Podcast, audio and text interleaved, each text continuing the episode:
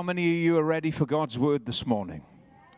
Tell you, we've had wonderful moments already, just ready in our hearts and opening our hearts through worship and praise to God. And now we're going to receive His word. And what a wonderful, wonderful blessing the word of God is to our lives to enrich us, to build us up, to encourage us. Over the last few weeks, we've been in a series of messages that we are calling the greatest of exchange because the greatest of exchanges has taken place that now we are in Christ Jesus. Jesus has taken all of our poverty and sin so that we might inherit all of the blessings of salvation all of the riches of eternal life are in Him. And we have them because our lives live in Him, move in Him, and have our being in Him. We are rich beyond measure, rich with life, rich with peace, rich with everything that He has. It's all been transferred to our account. Oh, how wonderful He is. Oh, how good and how loving He is to do such a thing for us, to bless us with everything that He has and transfer it over to our lives. The greatest of exchanges has taken place for you and I in Christ Jesus. And the title that I've chosen for today's message is There's More to You Than Meets the Eye. There's more to you than meets the eye. I don't know if you've ever thought about your life in that way, but you just have to open the Word of God to see it almost on every page in full color. It's so true that there's more to you than meets the eye. What would it be like if we woke up every day really believing that? That there's more to us than meets the eye. There's more to us than the wrinkles that we see in the mirror at the end of every day. There's more to us than the beauty that's slowly fading through age. There's more to the failing memory that isn't so sharp anymore as it once was. There's more to you, there's more to me than the sicknesses and the ailments that try to attack our bodies that we go to the doctor about. There's more, much, much more to you and to me than meets the eye more to you than meets the eye. Because God says there is. God says there's more to you. That's who declares it. God says that there is more to you than meets the eye. And that is what makes all the difference. It's because God has declared it, it's because God has pronounced it, it's because God has stated it over your life. That's what makes all the difference. God doesn't define or describe us by how we look, praise God. No, God doesn't describe you or define your life on the basis of your looks or by what job you have or what job you don't have. He doesn't describe you by the house you live in or the side of town that you grew up in? Because remember, he was born in a stable.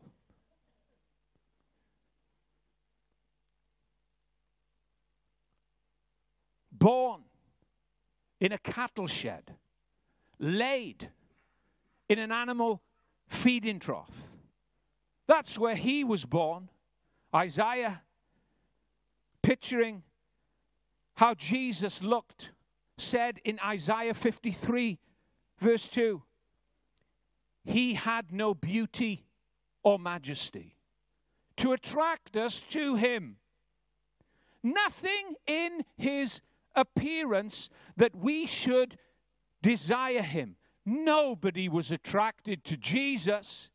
He grew up on the wrong side of town, was born in the wrong place, and, and the town that he had grown up in had such an awful reputation of nothing good ever coming from it, from it. It was called Nazareth. That's where he came from. That's where he came out of. But there was more to Jesus than met the eye. More to him, far more to him than we ever realized. He was more than just the carpenter's son from Nazareth. Looks can be deceiving, can't they? You know, we often say you can't judge a book by its cover, and it's so true. And you couldn't just judge Jesus by his appearances that we weren't attracted to because the Bible tells us that there, were far, that there was far more to Jesus than meets the eye because he was God incarnate. The Word made flesh came into our world to redeem man and save them, save us from sin. When they heard him speak, they said, Never has such a man ever spoken like this before? Everything he touched was transformed. There was more to Jesus than physical appearance. There was more to Jesus than met the eye. And now that we're in Him, there's more to us too than meets the eye. You see, because God sees you in Christ Jesus, He sees you as perfect. He sees you as brand new. And we need to start to believe this. We need to start seeing our lives as God sees them. Because God doesn't think about our lives in the way that we think about our lives. We're not who we think we are, we're who God says we are. That's who we are. We're who He says we are. Not who people label us to be, not who even we say we are. We are who He says we are, who He declares us to be. That's who we are. Why don't you turn to the person next to you for a moment, look in the eye, and say to them, There's more to me than meets the eye. Go on. There's more to me than meets the eye. There really is. There is more, more, far more than you can ever imagine, than you can ever think or ask for. There is more to you than meets the eye, and we have the Word of God to prove it and to declare it and to stand in it and to be confident by it. The very Word of God assures us that there's more beyond the wrinkles that we see in the mirror. There's more beyond the fading beauty that the years put on us. There's more than the sicknesses and the ailments that try to attack our bodies that we go to the doctor about. There's more than the fading memory that was once sharp. I mean, my God, I put the keys down sometimes and I can't remember where I put them a few seconds before. But there's more to me. There's more to you than all of these earthly things because of who we are in Christ Jesus. Hallelujah.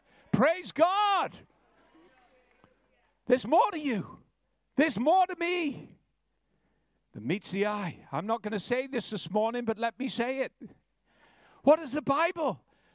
What does Paul say to us? We are the very workmanship of God created in Christ Jesus. You're the handiwork of God, you're his masterpiece that he never takes his eyes off or releases the hand of his spirit from. More to you, far more to you than you've ever dreamed or imagined. The Apostle Paul wanted every believer to understand this. In Ephesians chapter 1, he tells us how he continually prayed for the believers in Ephesus that they might see with the eyes of their understanding the rich life that God had called them all to live in. Listen to Paul's prayer in Ephesians chapter 1, starting from verse 16 through to verse 20.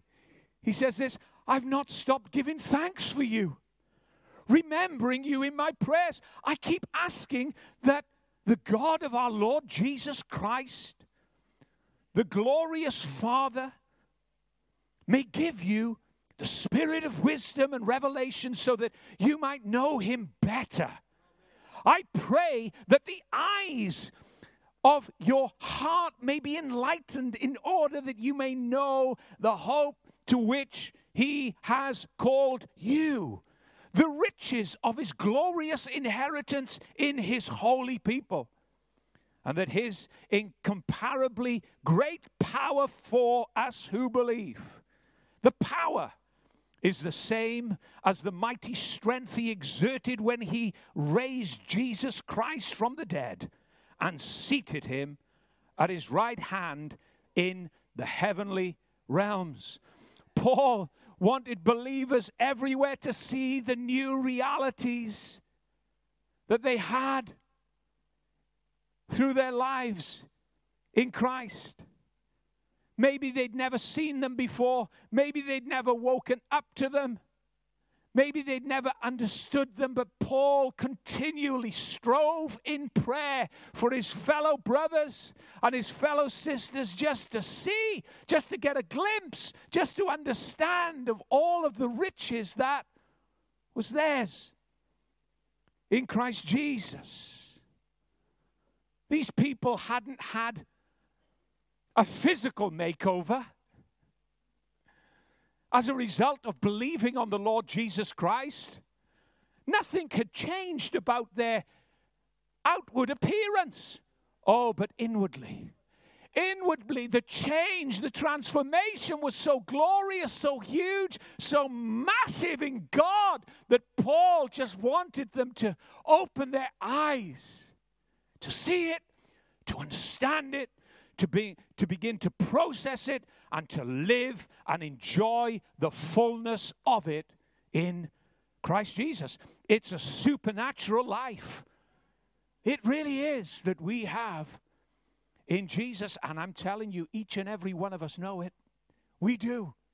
We have this life inside of us as a result of being in Christ. You see, what was true for those believers back in Ephesus is true for every single one of us. We need to open our eyes, we need to see with wonder all of the glories that are ours now in, in Jesus. We need our eyes of understanding to be enlightened and to see that there's more. There's more to you that meets the eye. Now, last week we looked and read from Romans chapter 4, verse 25. This is where Paul gives us an amazing summary of what Jesus has done for us through his death on the cross and his resurrection from the dead. This actually happened, praise God. It happened. And here in this verse, verse 25 of Romans 4, Paul summarizes it wonderfully. In verse 25 of Romans 4, Paul wonderfully encapsulates the sacrificial work of Jesus as our sin bearer and justifier. Let me just read it to you again. Because you can never read this verse enough. You can never read it too many times. Because they point to the very reason why we have abundance of life in Christ. Romans chapter 4, verse 25, Paul says this Jesus, who was delivered up because of our offenses and was raised because of our justification. You read it again. Jesus, who was delivered up because of our offenses and was raised because of our justification. Oh, I love these words. I love these words. I tell you, I love these words because they single Jesus out. That's what they do. They single Jesus out from every other human being that has ever walked on the face of this planet. No one on this earth has ever had such distinguishing words spoken of them to mark them out in the history of our world and for all eternity as these that refer to Jesus Christ, our Lord, who was delivered up for our offenses and raised for our justification. These words identify Jesus and single out Jesus like no other person. Hallelujah. I believe it's in Acts chapter 4. It declares there is one name under heaven. There is one name under heaven and it's not some fat cat billionaire that has a lot of money. It's not politicians or some pop star that knows how to tickle and play with our emotions. There is one name under heaven by which man might be saved. No other name but Jesus. Hallelujah. He has been given the name above all names, that at the name of Jesus, Every knee will bow, every tongue will confess. Come on, you know it. At the name of Jesus, every knee, come on, let's say it. Every knee will bow, every tongue will confess in heaven, on earth, and even under it. All the devils will one day say it. Jesus is Lord. And we are just, we've got the privilege of declaring it before it happens. It will happen. Praise God. It really will. These words mark Jesus out like no other human being. Praise God. Distinguish him for all time. Mark him out and distinguish him for all eternity. Because he did. He has done what no other could do. And he did it so freely and willingly when he died on the cross, went to the grave and rose from it to justify us in God. He nailed all of our offenses, every sin you've ever committed or will commit, he nailed it to his cross forever. He rose from the dead, having paid in full the price to set us free from sin's condemnation and power over us. He broke its hold and he destroyed the power of death. Now, if that doesn't put joy in your heart, if that doesn't put a skip in your step, oh, praise God. That doesn't get you dancing. I tell you what, I was a bit of a mover in my time. I'd be on the dance floor in the school disco. The girls would be around me and I'd be kicking them all. Praise God, come on. Oh, I love this music. Get out of my way. I was a good dancer. But I tell you what, if that doesn't put joy in your heart, if that doesn't put a skip in your step, then what I'm about to read will. Because there's more that we're going to move on to this morning. In a moment, we're going to read from Romans chapter 5, verse 1 and 2. So we're just going to move on one verse. It's going to be a new chapter. But from Romans 4:25 we're going to now move into Romans chapter 5 verse 1 and 2 because Paul in these two verses has far more to tell us about the wonderful things that are justification in Christ has produced. There's so much more. so much more that he has to tell us that the Word of God wants to announce over our lives. Verse 1 of Romans 5 begins with the word therefore. And Paul used this word very purposefully in verse 1 because he was connecting all of what he had previously said and spoken in the first four chapters of Romans to what he would say in Romans chapter 5. In Romans 5, verse 1 and 2, Paul now is not arguing his point as he'd been previously doing through the four previous chapters.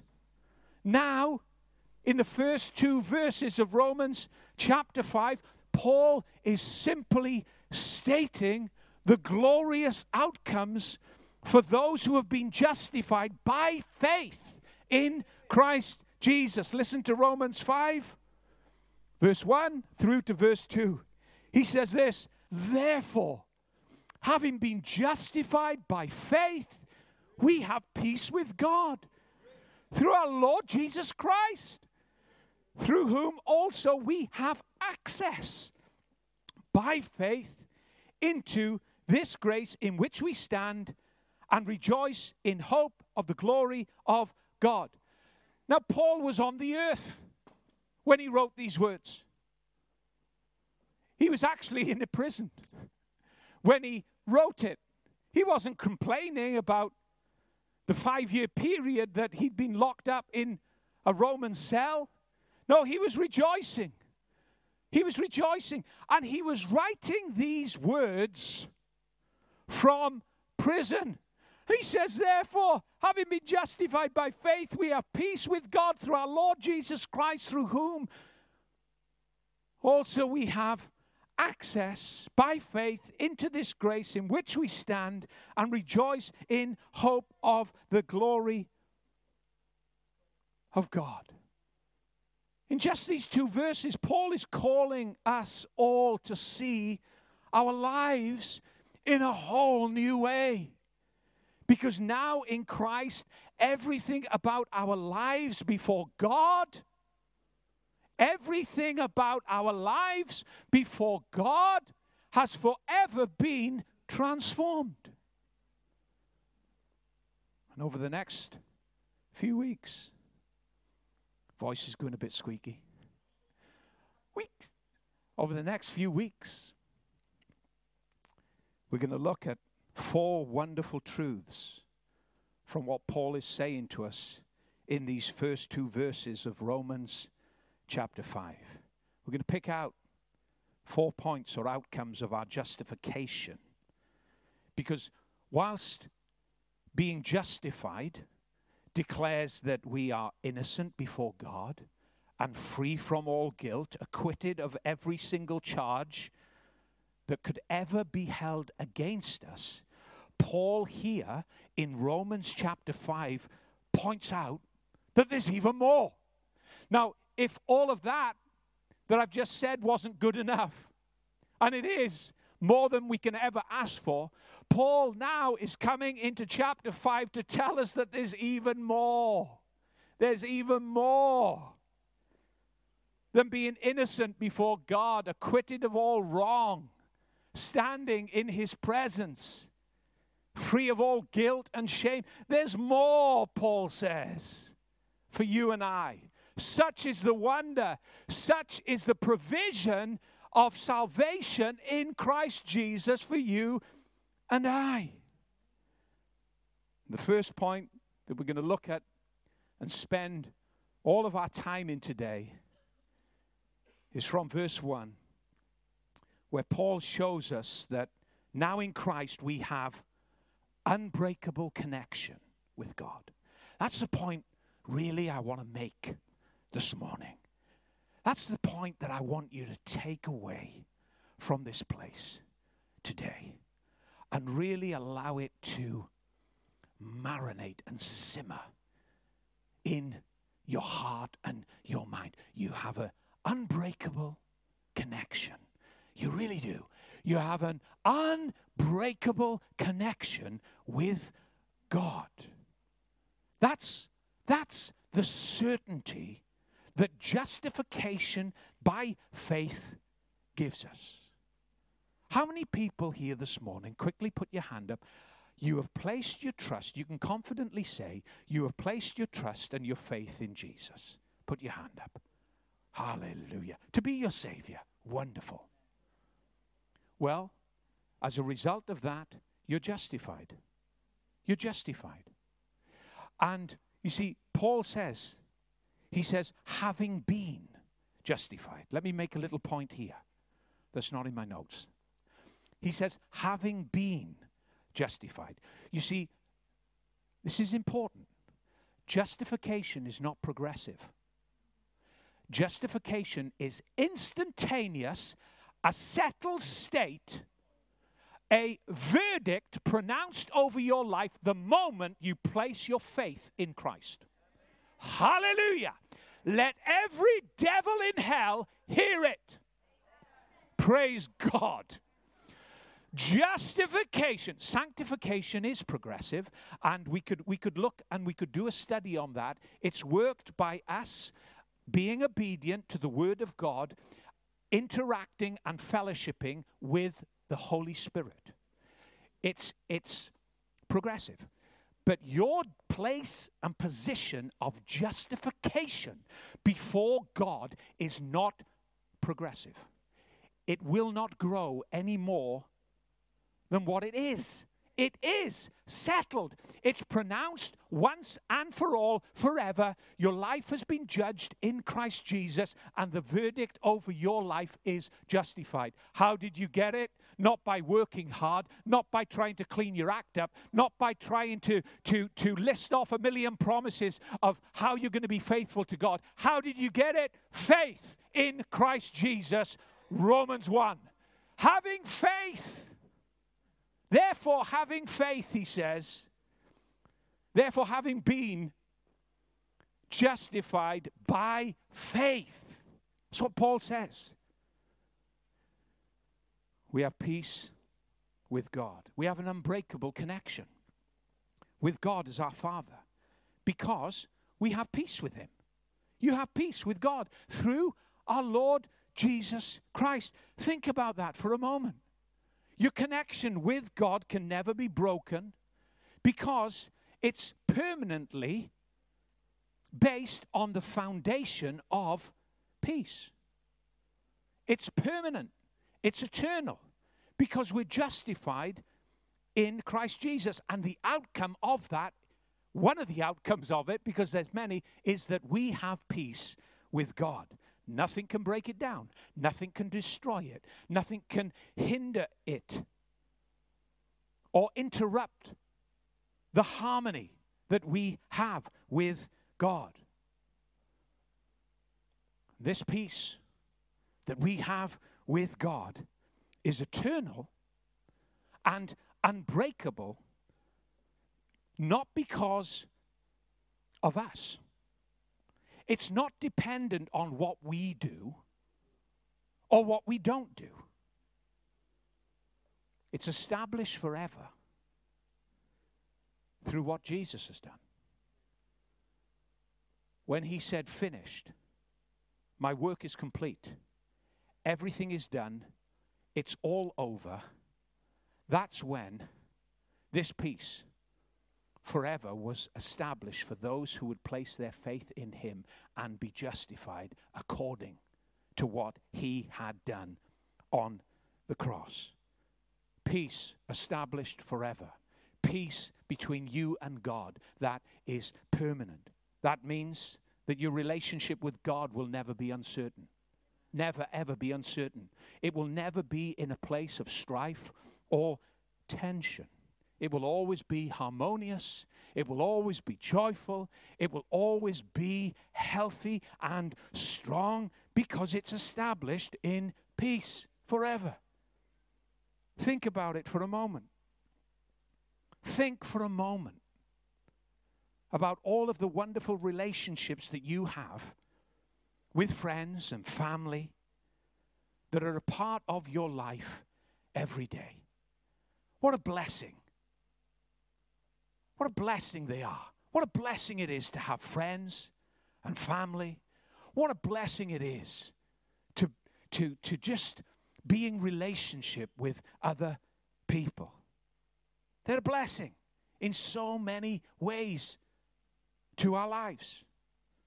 And all of these relationships that bring laughter and joy, comfort and care, when we're most in need, all of these relationships that help us along the way in life are built on a strong foundation of peace.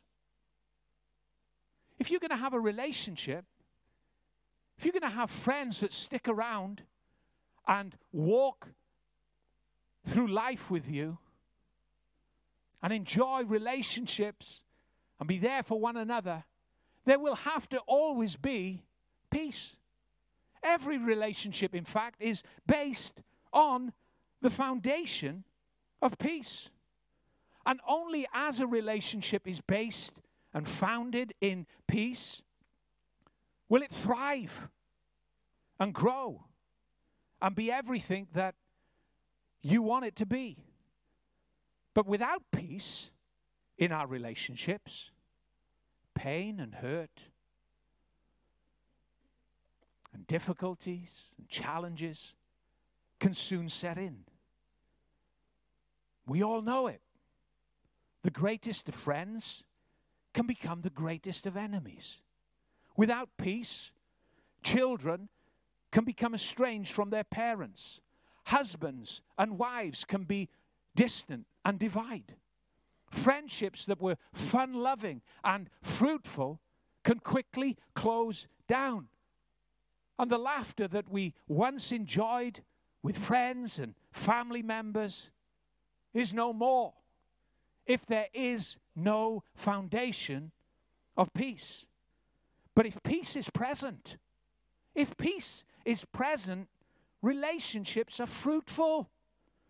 Relationships are life giving and joy filled. Now, just like we need peace in our everyday relationships to see them thrive and grow and be fruitful and be everything that we, we desire them to be, Paul is telling us that now that we are in Christ, we have peace with God. We have peace with God.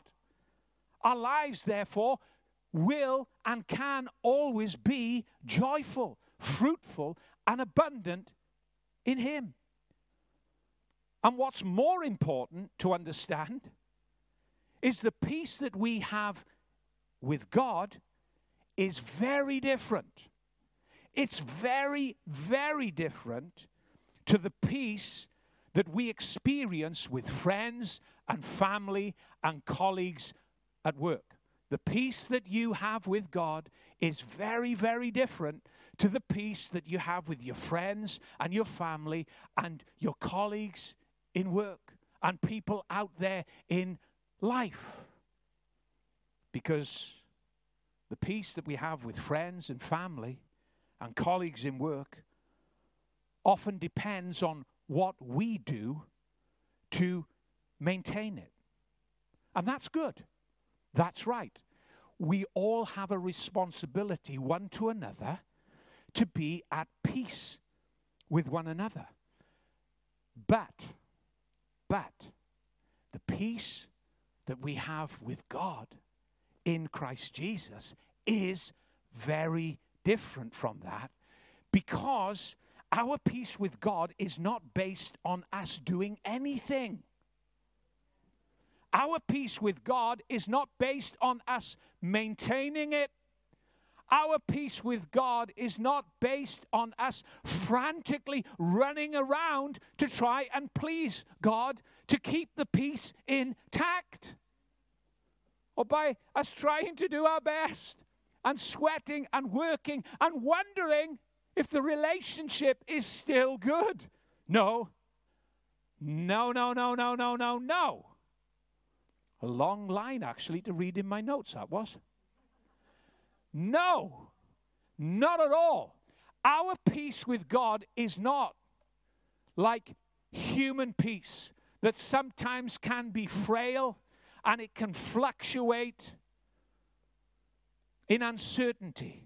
Our peace with God is settled forever in Christ Jesus. When He shed His blood on the cross, peace was established for us. Unbreakable peace, permanent peace that can never be threatened by strife or our ability to maintain it or keep it up. As a result of us being justified by faith, there will, n- listen to this, there will never be anything about our lives that God will be offended by. Can you believe that? Will you accept that? As a result of being justified by faith in Christ Jesus, there will never, I'll prove it to you, I'll prove it to you this morning. There will never be anything about your life that would ever cause God to be offended for this, this peace to be threatened. Or for this peace to break down.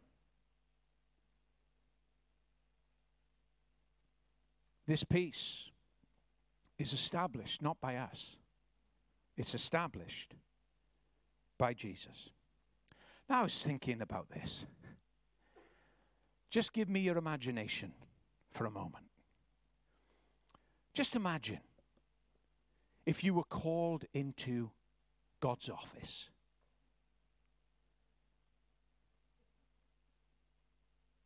And the message was received. God wants you in his office. God wants to see you in his office. Why does God want to see me in his office? Well, he has three things to say to you. Three things to say to me. My goodness. Now, little backstory. On occasions, I used to get called to the headmaster's office. I know you wouldn't believe that. But on occasions,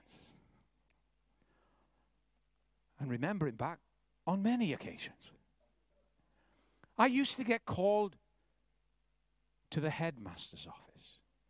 And even being called to the headmaster's office struck fear in my little heart because I didn't know what was going to be waiting for me in the headmaster's office, the other side of his door.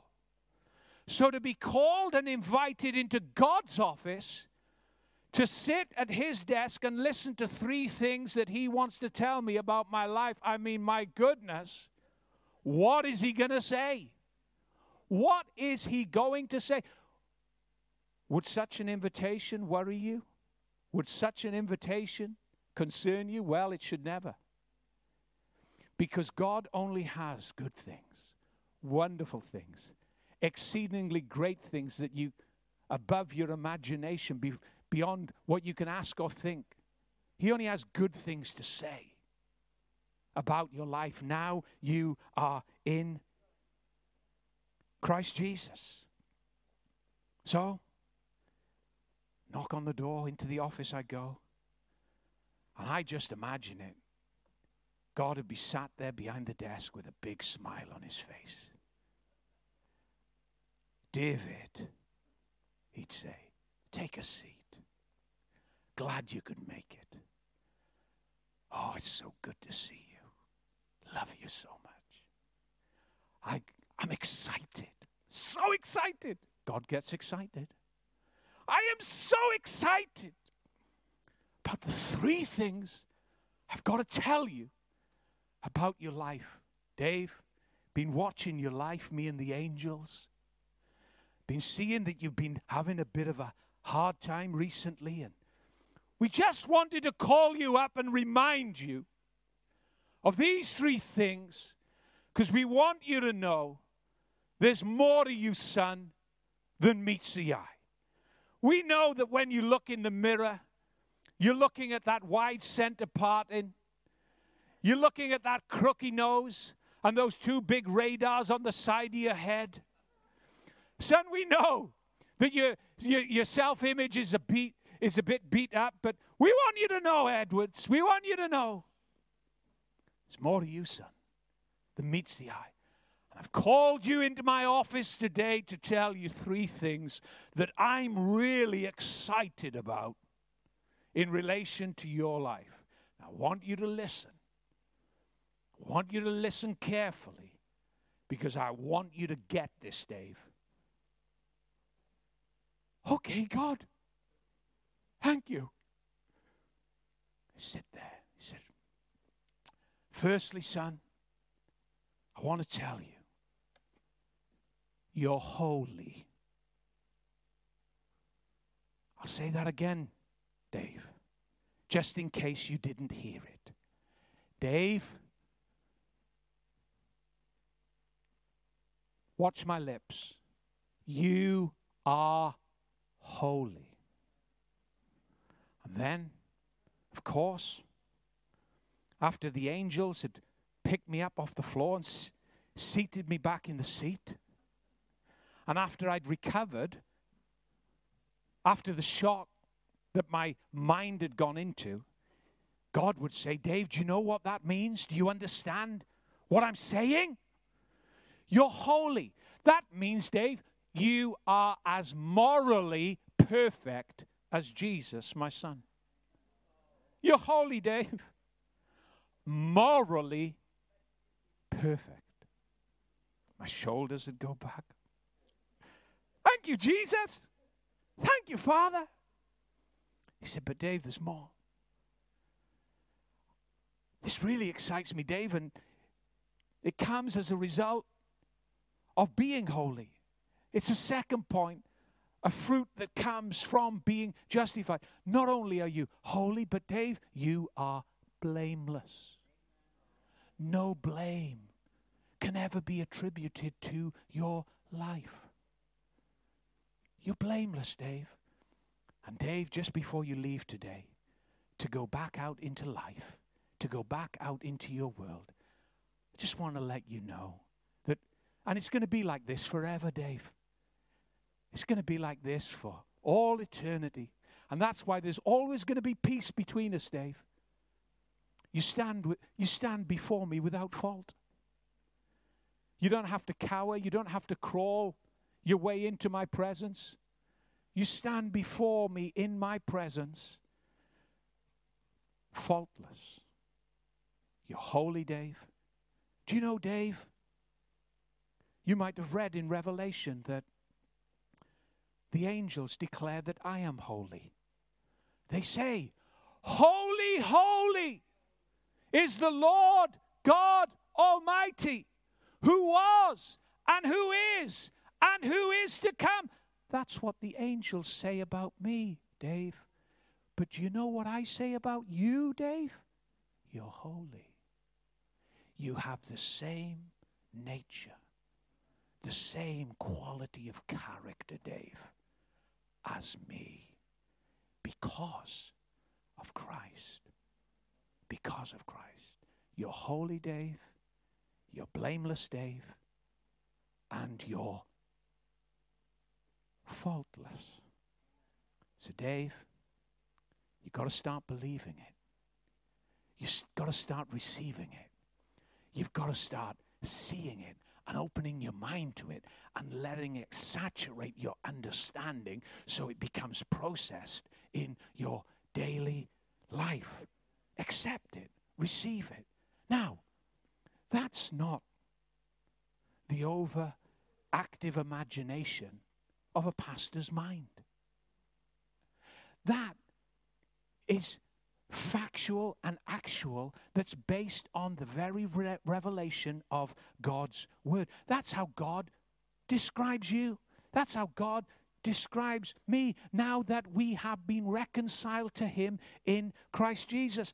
Listen to what Paul says in Colossians chapter 1 through 19 to verse 23. He's speaking on God's behalf carrying God's word to God's people. He says this For God, in all his fullness, was pleased to live in Christ.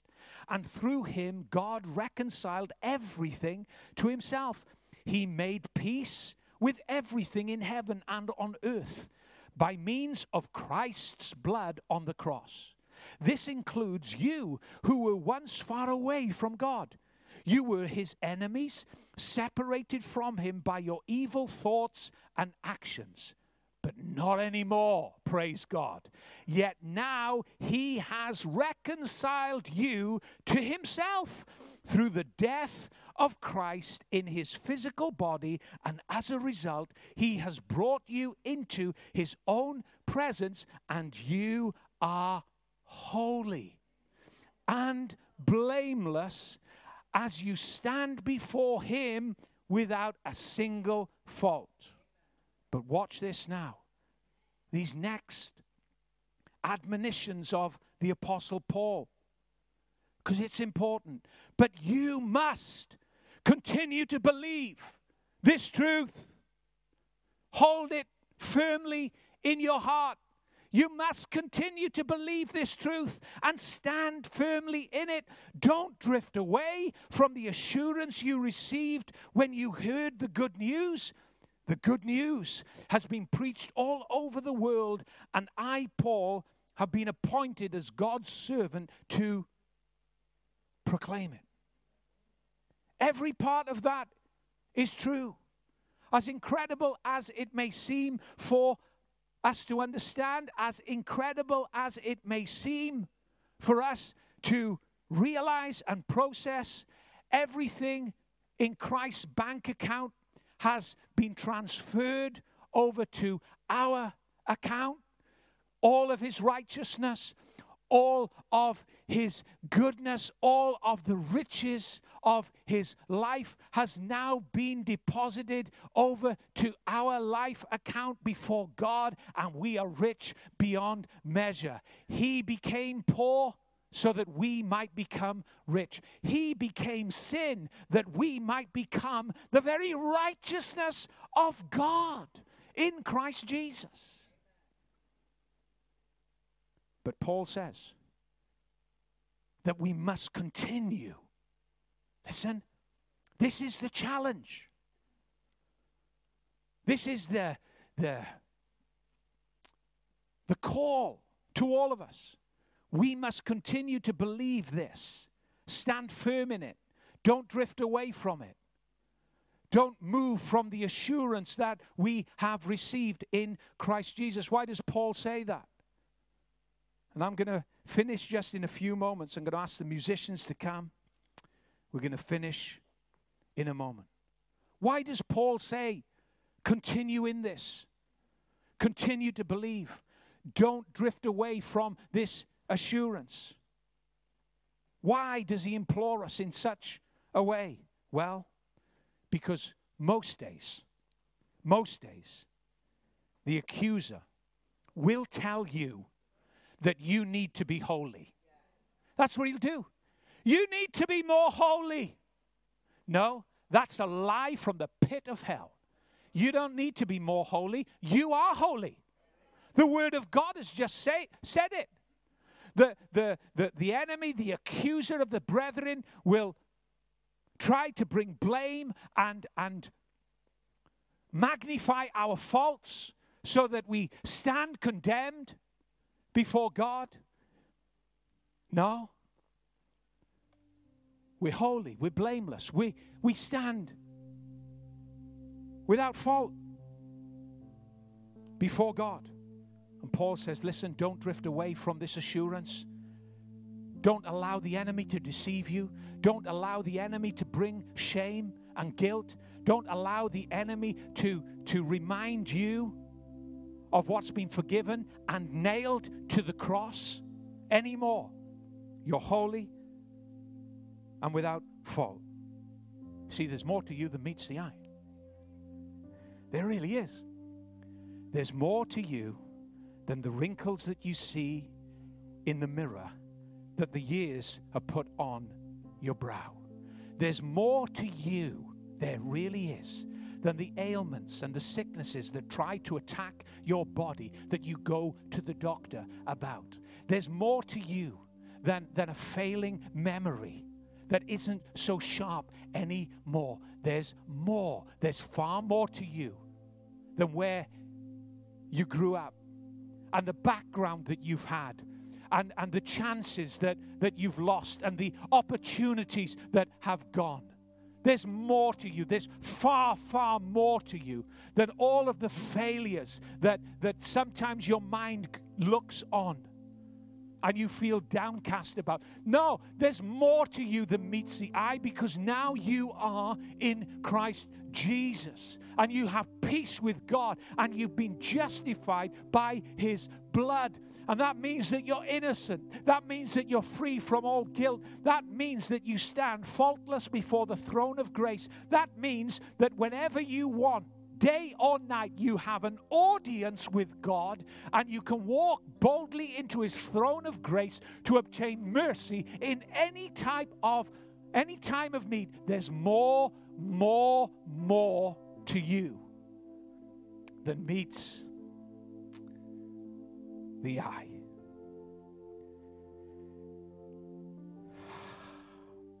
Just as I close today, I want to read to you from Romans 8.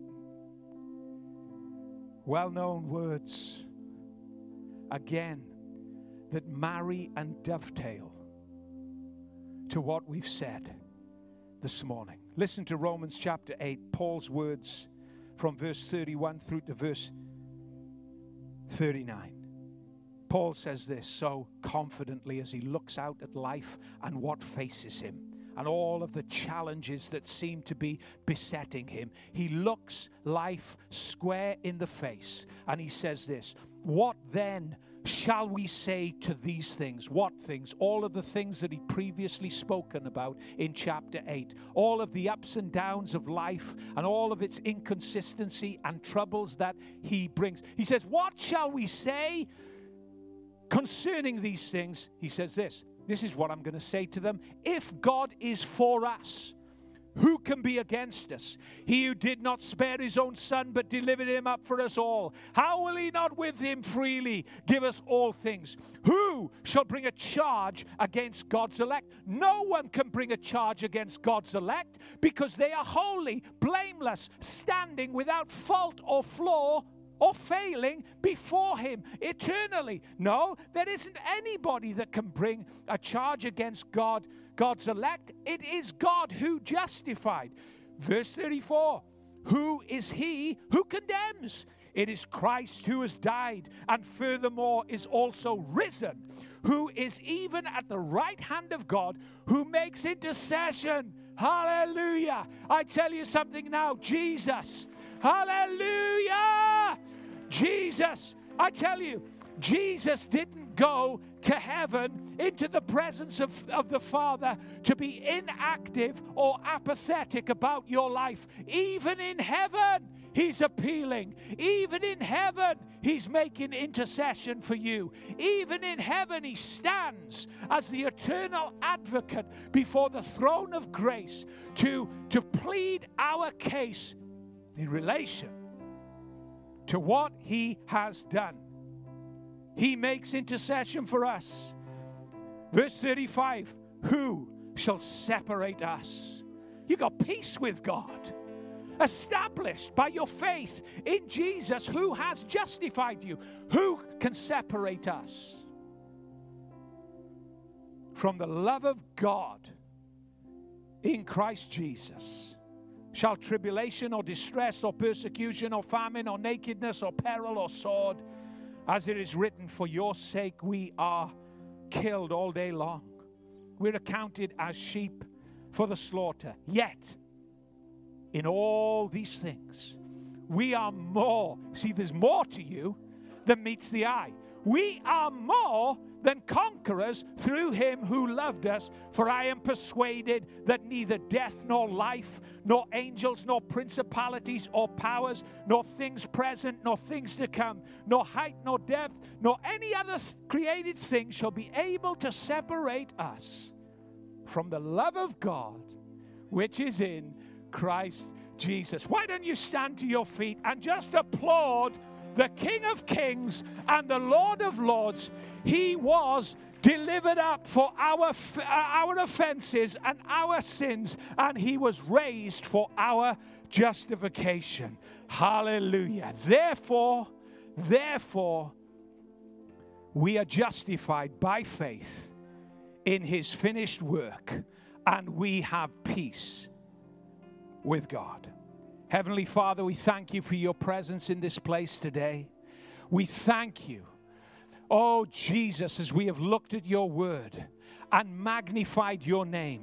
Oh Lord, we thank you that your spirit has spoken to us in, in, in our hearts, and your spirit has assured us from your word that we stand holy, blameless, without fault. We thank you for the peace, the ever, ever increasing peace that we have with you. We thank you that we can never be separated from this love this love of God in Christ Jesus. And Lord, as your people, we stand faultless before your throne of grace. So as we go from this place today, before we sing, Lord, I pray over your people that, that, that this word would settle in their heart, that it would deepen, that it would broaden, that the eyes of our understanding would be enlightened as to the riches of grace that we have in Christ Jesus. And we would truly realize that there is more to us than meets the eye.